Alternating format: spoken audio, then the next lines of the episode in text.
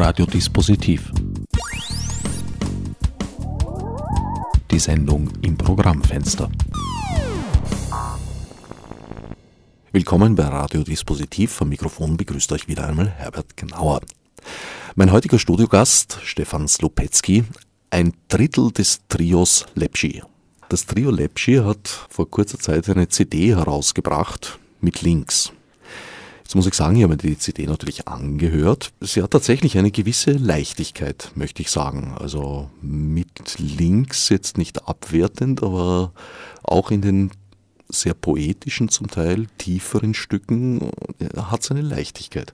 Das freut mich. das ist schön zu hören. Wie seid ihr auf den Namen gekommen mit Links? Ähm, der ist uns wirklich zugeflogen. Dazu ist zu sagen, dass wir sehr kurzfristig beschlossen haben, eine CD zu machen. Es gibt uns ja erst ein halbes Jahr und wir haben zwei Monate nach der Gründung des Trios äh, diesen Entschluss gefasst. Und dann musste alles sehr schnell gehen. Das heißt, diese äh, CD haben wir im Zeitraum von drei Wochen etwa aus dem Boden gestampft. Und ein, ein, ein Punkt auf der Agenda war die Suche nach dem Titel. Und mir ist einfach eines Tages dieser Titel eingefallen. Äh, wir haben alle gesagt, passt, so nennen wir sie. Und dann sind wir drauf gekommen, in diesem ganzen Chaos der Studioarbeiten und der grafischen Gestaltung und, und, und das musste ja alles gleichzeitig passieren, sind wir drauf gekommen, dass wir kein Titellied haben. Ähm, so, ja, habe ich dann ähm, mich hingesetzt und habe äh, einen Text geschrieben mit Links und Martin hat äh, Komposition dazu gemacht. Und das ist jetzt sicher eine der witzigsten Nummern auf der, auf der CD. Also die Nummer ist schon bei der Entstehung äh, definitiv als Titellied angelegt worden. So ist es, ja. Lustig, genau. Sonst könnte das Ganze auch äh, Bankengestanzel hassen. ja. Die Nummern sind ausgesprochen liebevoll arrangiert und instrumentiert. Ja, das ist sicher das Verdienst von Martin Zrost, der das ja gelernt hat und der sozusagen unser einziger musikalischer Profi ist und der für die Arrangements verantwortlich zeichnet. Ein großer Freund von Georg Danzer übrigens. Ach, siehst du, das wusste ich gar nicht. Ja, bei zwei Aha. Titeln denke ich mir, das sind schon Zitate. Okay, also jetzt musikalische Zitate. Musikalische ja. Zitate, mhm. ja. Ja. Also so Durchgänge, Akkorde, die der Tanzer sehr gerne verwendet hat, kommen mir da auch unter. Und das finde ich eigentlich auch sehr schön, mhm. weil es äh, eine gewisse Kontinuität hat. Ja, ja, ich, äh, ich kriege immer wieder mit, dass er sich die Aufgabe stellt, Dinge äh, zu vermeiden, also Zitate zu vermeiden. Und das, wir, wir haben oft äh, irgendwelche Lines musikalischer Art, äh, wo er sagt, na, das gibt es schon dort und dort, das müssen wir irgendwie anders machen. Also es ist wahrscheinlich eh ähnlich wie in der Literatur. Man muss immer schauen, dass man nicht unabsichtlich ähm, plagiiert. Das passiert einem tatsächlich schneller, als man denkt, ja. In einem der Bücher von Leonard Bernstein ist ein Motiv aufgeführt, das ich jetzt nicht im Kopf habe, deswegen kann ich es jetzt auch nicht ansummen oder sowas. Mhm. Und dann führt er, glaube ich, äh, irgendwelche 20 oder 30 Musikstücke vom Volkslied bis über Klassik bis in die moderne Musik hinein an, wo dieses Motiv unverändert vorkommt. Ja, das Richard Strauss, alle sind auf ähnliche Ideen gekommen manchmal. Zwei Teile, zwei Drittel haben wir jetzt schon namhaft gemacht. Der dritte. Dritte, Thomas Lubetzky. Dein Bruder. Bruder. Keine zufällige Namensgleichheit. Nein. du hast die Texte beigesteuert. So ist es ja. Und zwar ausnahmslos. So ist es ja. Mhm. Dein Bruder hat teils komponiert. Mein Bruder hat teils komponiert und spielt Gitarre, auf der CD auch Geige bei Live-Auftritten momentan nicht, weil äh, er meint, das äh, stresse ihn. Er hat das wirklich gelernt als, als junger Bur und hat sehr lange nicht gespielt. Und es setzt ihn ein bisschen unter Druck und muss auch nicht sein. Also. Kann ich verstehen. Mhm. Von der Intonation her wirklich ganz schwieriges und gefährliches Instrument. Du spielst allerdings auch ein nicht ganz einfach zu intonierendes, nämlich die singende Säge. Ja, ich habe nie wirklich ein, eine prof profunde Musikausbildung genossen, habe früher Saxophon gespielt nach Gehör und ähm, bin dann draufgekommen, dass ich es da nie so weit bringen werde, wie ich es bring, gerne bringen würde. Und im Zuge der Gründung dieses Trios äh, wollte ich halt auch irgendwas in der Hand haben. Und haben mir überlegt, was könnte das sein, was man sozusagen ohne die Kenntnis des Notenlesens auch bedienen kann. Und bin auf die singende Säge gekommen habe mich da übers Internet ein bisschen kundig gemacht, bin draufgekommen, es gibt da verschiedene Produkte weltweit, die besonders beliebt sind. Eine Säge aus Wisconsin, eine aus Schweden, eine aus Deutschland und habe mir dann nach dem Genuss einer Flasche Rotwein eines Abends alle drei im Internet bestellt die schwedische äh, gefällt mir am besten. Die ist, äh, hat einen sehr schönen, vollen, warmen Klang. Ich hätte mir jetzt eher nordisch hart vorgestellt. ja, die nordische, das ist so, also eine kleine, so eine Altsäge, gibt es wirklich diese Bezeichnung? Es gibt Bass, äh, Alt. Also Basssägen leider nicht. Also Basssäge würde ich sehr gern spielen. Aber muss man wahrscheinlich sehr, sehr, groß gewachsen sein. Ja, das muss wahrscheinlich dann so eine Holzfällersäge sein, die von zwei Leuten bedient wird. Aber diese nordisch, diese, äh, nein, die aus Wisconsin, meinte ich. Das ist diese Altsäge. Und die ist mir zu, zu hoch, zu schrill. Die nordische ist wirklich schön weich und warm. Ja. Das ist ja beim, ich habe es einmal probiert, weil äh, der Vater von einem Schulkollegen von uns beiden hat singende Säge gespielt und da hatte ich das Ding mal in der Hand. Das mhm. äh, ist ja gar nicht so einfach zu biegen. Das, äh, also mir hat es wehgetan. Das ja, ich, ich glaube, dass man mit zunehmender Übung draufkommt, dass man gar nicht so viel biegen muss. Es reicht wirklich ein Haucherl äh, an der Spitze der Säge, den man sozusagen gegen die gegen die Hauptbiegerichtung äh, dagegen biegt. Zu einem S praktisch. Genau. Aber zu einem S mit einem ganz, ganz kleinen Zipfel oben. Und dann reicht das schon. Ja, da habe ich wahrscheinlich die falsche Biegetechnik gehabt. Aber ich kriege auch manchmal einen Krampf in der linken. Ich muss ja sagen, dass ich dich äh, oft beneide, wenn ich an meinem Termin übe, weil du es wirklich sehr sauber spielst und intonierst. Na gut, das ist natürlich auch ein bisschen Studioschnitttechnik. Aber ich versuche es natürlich schon auch bei Konzerten äh, möglichst gut zu spielen und hin und wieder gelingt mir das dann auch. Also du lässt dich nicht stressen, du setzt dich dem Live-Event aus. Ja, ich versuche mir immer vorzustellen, dass die Leute jetzt mit dem Schlimmsten rechnen und alles, was besser als das Schlimmste ist, ist schon ein Genuss. Wie seid ihr auf die Wiener Lieder gekommen? Oder äh, ich nehme mal an, es geht ein bisschen jetzt auch von dir aus, weil von dir ja die Texte sind. Genau. Also ich habe äh, ja neben meiner sonstigen schriftstellerischen äh, Arbeit immer wieder gerne Gedichte und besonders Liedtexte geschrieben und da lag äh, der Wiener Sprachduktus einfach nahe, schon, schon äh, für längere Zeit. Ich habe ja auch für die Strautern den einen oder anderen Liedtext geschrieben und war mit denen auch ein Jahr lang so ein bisschen auf Tour. Und äh, dann habe ich wirklich äh, einfach Lust gehabt, so mein ganz eigenes Geschichtel zu machen und äh, natürlich auch mehr singen zu dürfen und interpretieren zu dürfen. Und das hat sich so unglaublich glücklich gefügt. Ich bin mit den beiden Herren so, so wirklich so glücklich und wir haben so eine Hetz miteinander. Es ist richtig äh, äh, Road-Movie-Stimmung, wenn wir dann irgendwo hinfahren äh, zum Spielen und auf Tour gehen. Das ist richtig schön du hast jetzt schon angesprochen, es gibt euch nicht nur von der Konserve, sondern es gibt euch auch live. Das nächste Mal in Wien? Das nächste Mal am 8. Dezember in Wien, im 8. Bezirk, in der frommen Helene, um 19.30 Uhr.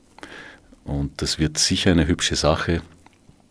Ich habe da ein eigenes kleines Adventprogramm geschrieben, also ein Rahmenprogramm äh, in Gstanzelform, wo halt der Peppi und die Mitzi in der Wachau ähm, mehr oder weniger von einem Engel geschwängert werden und das wird sehr spannend.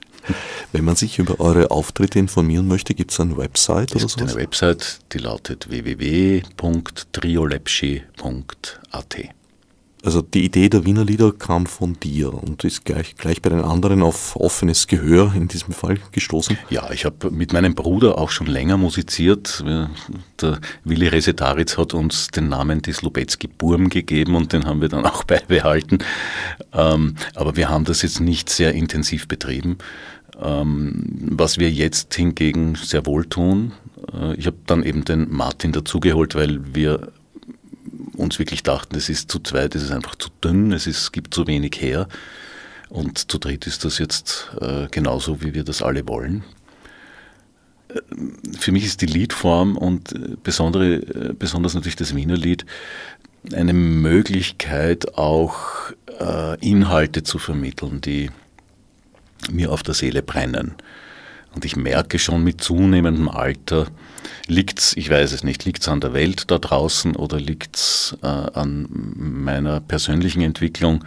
Ähm, mir, mir, sind, mir sind politische und allgemein gesellschaftliche Themen zunehmend wichtig, auch in meiner Arbeit. Und da ist natürlich äh, immer die Gefahr gegeben, jetzt vor allem bei ähm, Prosatexten, bei Romanen, aber auch bei, bei Theaterstücken, dass man sich so ein bisschen einkrampft und dass das Ganze sehr, ähm, sehr unlustig, sehr, sehr beleidigt rüberkommt. Und bei den, äh, bei den Liedern oder in der Liedform habe ich immer das Gefühl, das bietet sich ganz, ganz wunderbar als Kontrast an. Die Form bietet sich als wunderbarer Kontrast an äh, zum, zur Schwere des Inhalts. Man kann gewissermaßen die äh ja, wie, wie soll ich sagen, so wie We Put the Fun in Fundamentalism, man kann mit einer widersprüchlichen Musik da groteske Effekte erzielen. Genau, genau. Und natürlich auch mit Sprachspielereien, äh, die sich da anbieten, natürlich bei, bei, der, bei der Reimform. Und ähm, die sozusagen jedes noch so schwere Thema und jedes noch so eigentlich grausige, jede grausige Kritik an dieser Welt ähm, in etwas Leichtes umwandeln. Ein Motiv, mit dem man gerne spielt, ist die Political Incorrectness, kommt mir vor. Natürlich. Ich bin, bin ein, ein Freund von Menschen, und zwar jetzt nicht nur im übertragenen Sinn, sondern auch real, die äh,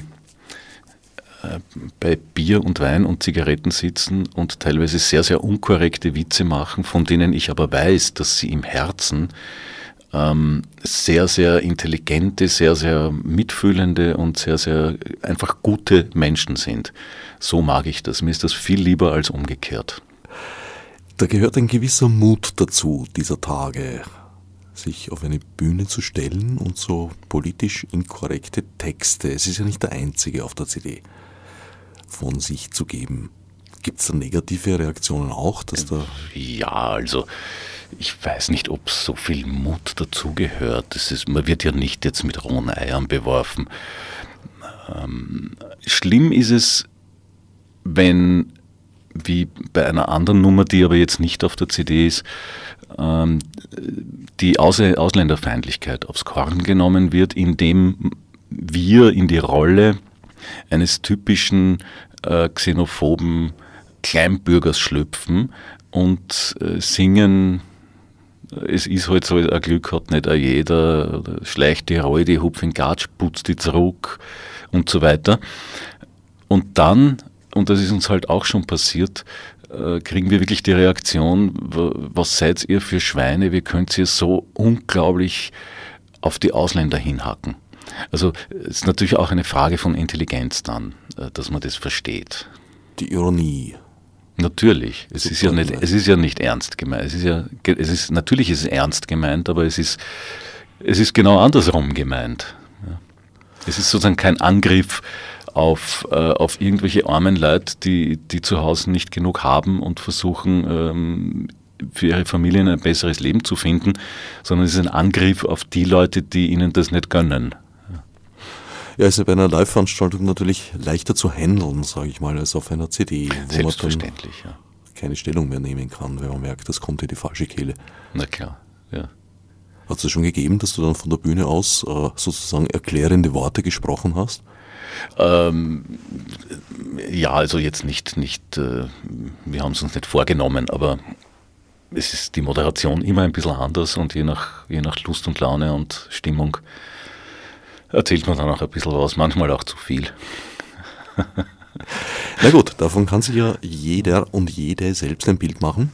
Sagst du vielleicht nochmal die nächste Veranstaltung in Wien? Ja, die ist am 8. Dezember im Rahmen des musikalischen Adventkalenders im 8. Bezirk in der Frommen Helena. Helene.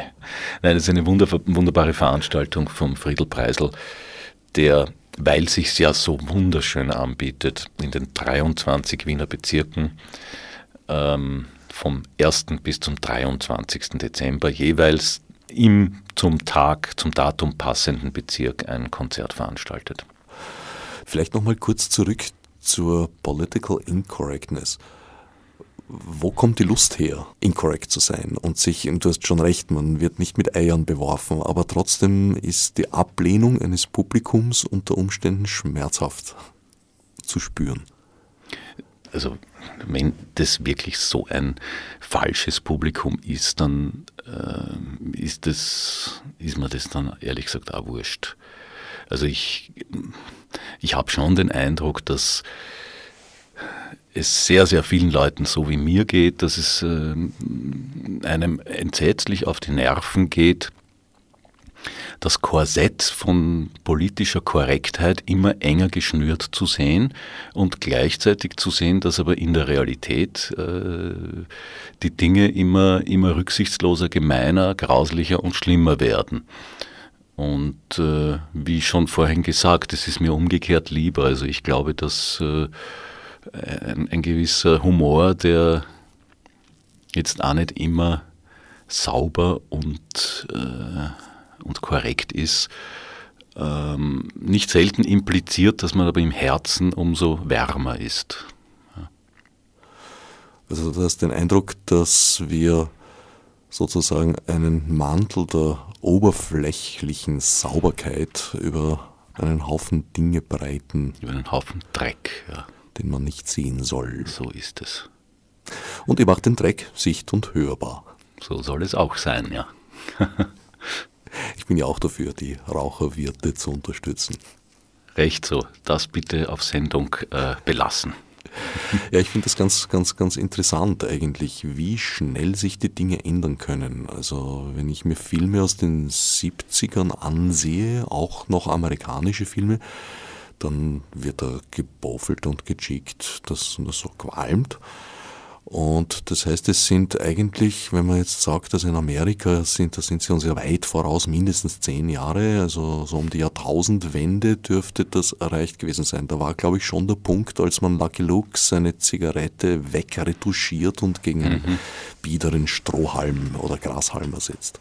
Ja, ich finde das, ich das furchtbar erschreckend. Ich muss jetzt nicht einmal äh, in, äh, Filmen oder, oder, oder Fernsehen äh, meinen Blick lenken, sondern ich finde es erschreckend für mich selbst. Ich habe ja noch eine Erinnerung an die Zeit, in der man zumindest seine Mitbürger einigermaßen in Ruhe ihren Passionen nachgehen ließ. Und wie, wie rasch das äh, wirklich global und allgemein gesellschaftlich umschlagen kann, das erschreckt mich zutiefst. Ja, man kann ja nicht sagen, dass es unvernünftig wäre. Natürlich wäre es gescheit, wenn wir alle weniger oder vielleicht gar nicht rauchen täten. Aber es ist halt. Ja, ich glaube aber, dass Vernunft äh, nicht immer das Maß für ähm, für ein gedeihliches Zusammenleben ist. Und äh, ich glaube, äh, dass sich jetzt zum Beispiel äh, die, die Idee der Demokratie auch nicht hinreichend mit Vernunft erklären lässt. Es ist ja genauso vernünftig, wenn einer sagt, ich bin jetzt hier der Diktator und ich bin ein gescheiter Mann und ich sage euch, was ihr zu tun habt. Also wir, ja, vielleicht steuern wir eh wieder dahin, weil wir ja alle so wunderbar vernünftig sind. Da kann ich ein, ein Nebenergebnis der Friedel-Reihe äh, beitragen. Da ging es um Josef II., der ja eben auch seine vernünftigen Reformen eingebracht hat, mit denen zu Lebzeiten, er hat nur relativ kurz allein regiert, muss man dazu sagen, eigentlich gar nicht so weit durchgekommen ist. Also sehr viele wurden gar nicht umgesetzt, beziehungsweise nach seinem Tode wieder rückgängig gemacht. Das war dieser beamtenhafte, sehr vernunftgelenkte äh, Obrigkeitsstaat. Und ich habe eigentlich den Josephinismus immer für gescheitert gehalten, aber unlängst hat die Nora Sternfeld eingebracht, dass eigentlich ja die EU so etwas Ähnliches ist und dass sozusagen in der zweiten oder, naja, mittlerweile schon mindestens dritten oder vierten Runde dieser Josephinismus sich dann doch eigentlich, also für den Moment zumindest, durchgesetzt haben dürfte. Mhm. Mag, mag schon stimmen. Ich, ich bin ein wirklich, wirklich großer Freund des Grundgedankens der EU. Und ich habe manchmal den Eindruck, dass die Vorreiter dieser, dieser Idee, die Vorreiter dieses Staatenzusammenschlusses teilweise eigentlich im Grab rotieren müssten, wenn sie sehen, was äh, daraus geworden ist oder wozu diese Idee mittlerweile auch missbraucht wird. Ja, teilweise ist es nur ein konsequentes Weiterführen und äh, auch was Nora Sternfeld wieder zitiert, was die Begriffe, die alle so gut klingen, wie zum Beispiel Transparenz. Es ist ganz schwer dagegen zu sein. Also mhm. äh, zu sagen, nein, ich möchte jetzt, dass der Bankensektor intransparent bleibt, ist, äh, naja, auch nicht das, das, das Wahre. Aber de facto dreht sich die Transparenz dann in der Anwendung eigentlich bislang zumindest meistens gegen den kleinen Einzelmenschen. Selbstverständlich, klar. Natürlich. Sagt dir der Begriff Indect etwas? Nein, ich muss gestehen. Ich also ich kann wirklich nur allen Leuten anempfehlen, dass sie diesen Begriff einmal googeln, Indect. Indect ist ein mit mehreren Millionen Euro von der EU gefördertes Projekt, das darauf abzielt, in allen europäischen Städten ein flächendeckendes Kameraüberwachungssystem zu installieren, das über biometrische Gesichtserkennung 24 Stunden rund um die Uhr die Passanten filmt, zuordnet und mit anderen vorhandenen Vorratsdaten etc. verknüpft. Also ein ständiger Scanner unserer Welt. Das ist ganz offiziell.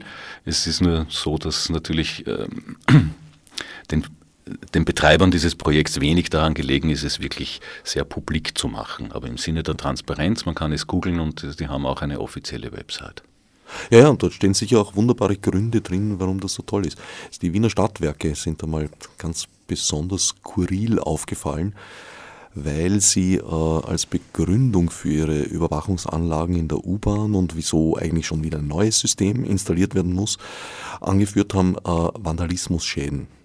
Mhm. Jetzt ist es aber so, dass wenn man dann nachgerechnet hat, wie lang dieses System laufen muss, um äh, die Vandalismusschäden tatsächlich, also im, im, Verhältnis zu den Anschaffungskosten, bis es sich amortisiert hat, da ist eine fabelhafte Zahl von nicht, über 20 Jahren, glaube ich, rausgekommen. Und so lange läuft so ein System natürlich nicht, das ist Unfug. Also ja, eh. Na, und, und vor allem wenn man, wenn man jemanden mit Hilfe dieses Systems verfolgen kann, ist der Vandalismus ja auch schon passiert. Also das kostet ja dann nochmal was. Und das muss man bei der Gegenrechnung natürlich auch einbeziehen, mhm. dass es den Vandalismus ja nicht verhindert. So viel zur Vernunft. Nur festhält für die Nachwelt.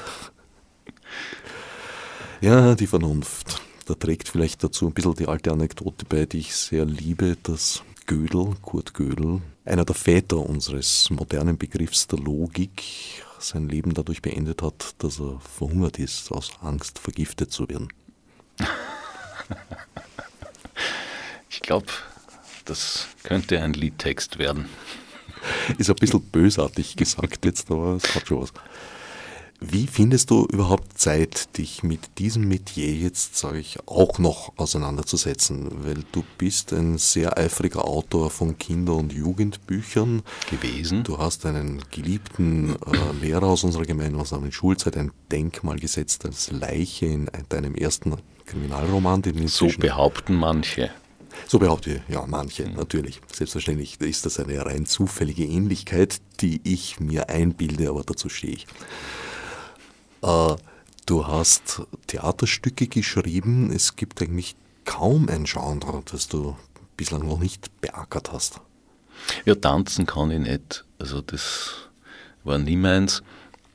Na, Um ehrlich zu sein, es macht ja eine, eine riesige Freude, so mit, mit einem Arsch auf vielen Hochzeiten äh, zu sitzen, zu tanzen, obwohl ich es nicht kann. Ähm, aber gleichzeitig versuche ich natürlich auch immer wieder die Dinge zusammenzuführen. Und äh, ein gutes Beispiel ist eh gerade momentan, sitze ich an einem Theaterstück ähm, für das Stadttheater in der Walfischgasse und habe aufgrund dessen, dass man mir alle Freiheiten gegeben hat, ähm, mich dazu entschieden, ein Singspiel zu machen. Und das macht besonders viel Spaß jetzt, diese zwei Teile meines Lebens zu vernetzen und zu sagen, äh, hier ist Theater, hier ist äh, das Trio Lepschi und ich binde die beiden Herren jetzt mit ein in diese Theaterarbeit, schreibe Lieder für die Bühne, und die beiden komponieren und möglicherweise, vielleicht werden die sogar mitspielen oder zumindest der Martin. Ähm, aber da rundet sich dann alles so schön. Du hast jetzt von den Terminen her äh, eben nicht nur die Auftritte mit Lepschi, du hast auch einen Haufen Lesetermine und alles Mögliche. Ja, also ich hatte heuer sehr viele Lesungen und in den letzten Jahren auch. Nächstes Jahr wird es voraussichtlich ein bisschen weniger, was mir sehr recht ist. Äh, ganz einfach aufgrund der Tatsache, dass der letzte Roman ja jetzt auch schon eineinhalb Jahre äh, alt ist. Und das nimmt dann exponentiell ab. Die, die Anfragen zu Lesungen werden immer weniger. Da muss man dann wieder was nachschießen, wie es so schön heißt. Welcher Lehrer darf diesmal sterben? Na, ich momentan habe ich einen Roman in Planung und das ist eine sehr, sehr vage Angelegenheit. Das wird aber voraussichtlich kein Kriminalroman. Es wird einmal was ganz anderes. Also ich strecke meine Fühler aus und bin neugierig und das ist ja auch das Schöne an dem Job. Das heißt, du möchtest die äh, Lemming-Serie nicht fortsetzen? Ich vorläufig nicht, nein. Ich was weiß ich, vielleicht klopfe ich wieder eines Tages bei ihm an und sage, hast Lust auf noch ein weiteres Abenteuer. Aber ich sehe wenig Sinn darin, außer natürlich einen finanziellen, aber um Gottes Willen, das ist ja nicht alles im Leben. Äh, wenig Sinn darin, ein, etwas, mit dem man Erfolg hatte, dann bis zur Unerträglichkeit zu wiederholen. Du hast auch eine Website, über das man sich informieren kann. Ja, ich habe äh, die Websites relaunched, also meine habe ich ganz neu gestaltet und eben die Triolepschi Website neu installiert. Und ich habe jetzt auch eine schönere Adresse als zuvor, die lautet www.stefanslupetzky in einem geschrieben.at. Slupetzky mit Y am mit Ende. Y am Ende. Naja, das äh, Website müsste jetzt eigentlich überhaupt ein Kerngebiet sein von der Gestaltung her, weil du kommst ja eigentlich aus der Grafik. Ja, aber aus, nicht aus der nicht aus der Computergrafik. Nein, das war damals noch die Griffelgrafik, sozusagen die analoge. Ja, ja. Na, ich habe früher relativ viel illustriert. Also ich komme ja eben aus, dem, aus der Kinderbuchecke und habe äh, Kinderbücher illustriert und kam ja auf die Art auch zum Schreiben. Weil du dir gedacht hast, das kann ich besser weil ich es mal probiert habe und es immer mehr wurde und mich viel, viel mehr gefordert hat. Also ich habe, äh, es klingt widersinnig, aber es ist so, ich habe äh, beim Illustrieren immer den Fernseher laufen gehabt, weil mir sonst zu fad gewesen wäre. Und beim Schreiben geht das natürlich nicht. Das zerstört jetzt natürlich Romantik, ja, Sonderzahl. Tut mir furchtbar leid. Also du, du bist nicht dort gesessen, hast dich in die Geschichte vertieft, bis sie vor deinem geistigen Auge bildhaft erschienen ist und hast naja, das also dann entschuldige du, ich meine 280.000 Grashalme grün anzuaquarellieren, da bleibst nicht ewig in der Geschichte drin. Das bringt jetzt wieder ein bisschen Romantik zurück, weil sozusagen das Bild hat sich schon im Kopf entwickelt, nur es dann handwerklich umzusetzen, das war genau. echt. Und mit laufendem Fernsehen ist dann nicht gleich no Vater geworden. vielleicht, ja, vielleicht hat mich das so weit beruhigt, dass ich meine Arbeit immer zu Ende bringen konnte und auch den 280.000. tausendsten Grashalm dann noch akkurat eingefärbt habe. Ohne ein Teletubby dazwischen zu schummeln. Genau. Was aus rechtlichen Gründen ja bedenklich gewesen wäre. wer weiß, wer es entdeckt. Ja, das Fernsehen. Für mich hat sich ja abgeschaltet. Irgendwann einmal haben sie irgendwas gebrabbelt von Digitalisierung oder so ähnlich und dann hat es irgendwann nicht mehr funktioniert, aber es ist mir nie abgegangen. Mhm. Deswegen habe ich mich nicht weiter informiert. Ich glaube, die haben aus Erfolglosigkeit abgedreht. Ach so. Nein, es tut sich schon noch was am Königelberg. Man liest manchmal in der Zeitung mhm. davon. Gerade jetzt ist es. Ja, also ich habe das überhaupt nicht verfolgt. Das sind so, so Querelen, die mich also wo ich mir denke, wozu soll ich jetzt da meine Zeit dazu aufwenden, dass ich die Artikel drüber, das ist ganz... Wenn du Autor bist ja, und wenn das Fallbeispiele sind. Fremd, also ich möchte dich jetzt nicht überreden, dass du eine Opus Magnum Serie über den ORF schreibst. Nein, das nicht. Ja, damit sind wir leider, wie schon angedeutet, am Ende der Sendezeit angelangt. Ich, Schön war's. Das kann ich nur zurückgeben. Ich danke dir für deinen Besuch. Danke. Mein Studiogast war Stefan Subetzky. CD ist zu beziehen bei der Extraplatte. Odsnev Marburg mit Munesi. Fichnis obsidruinar.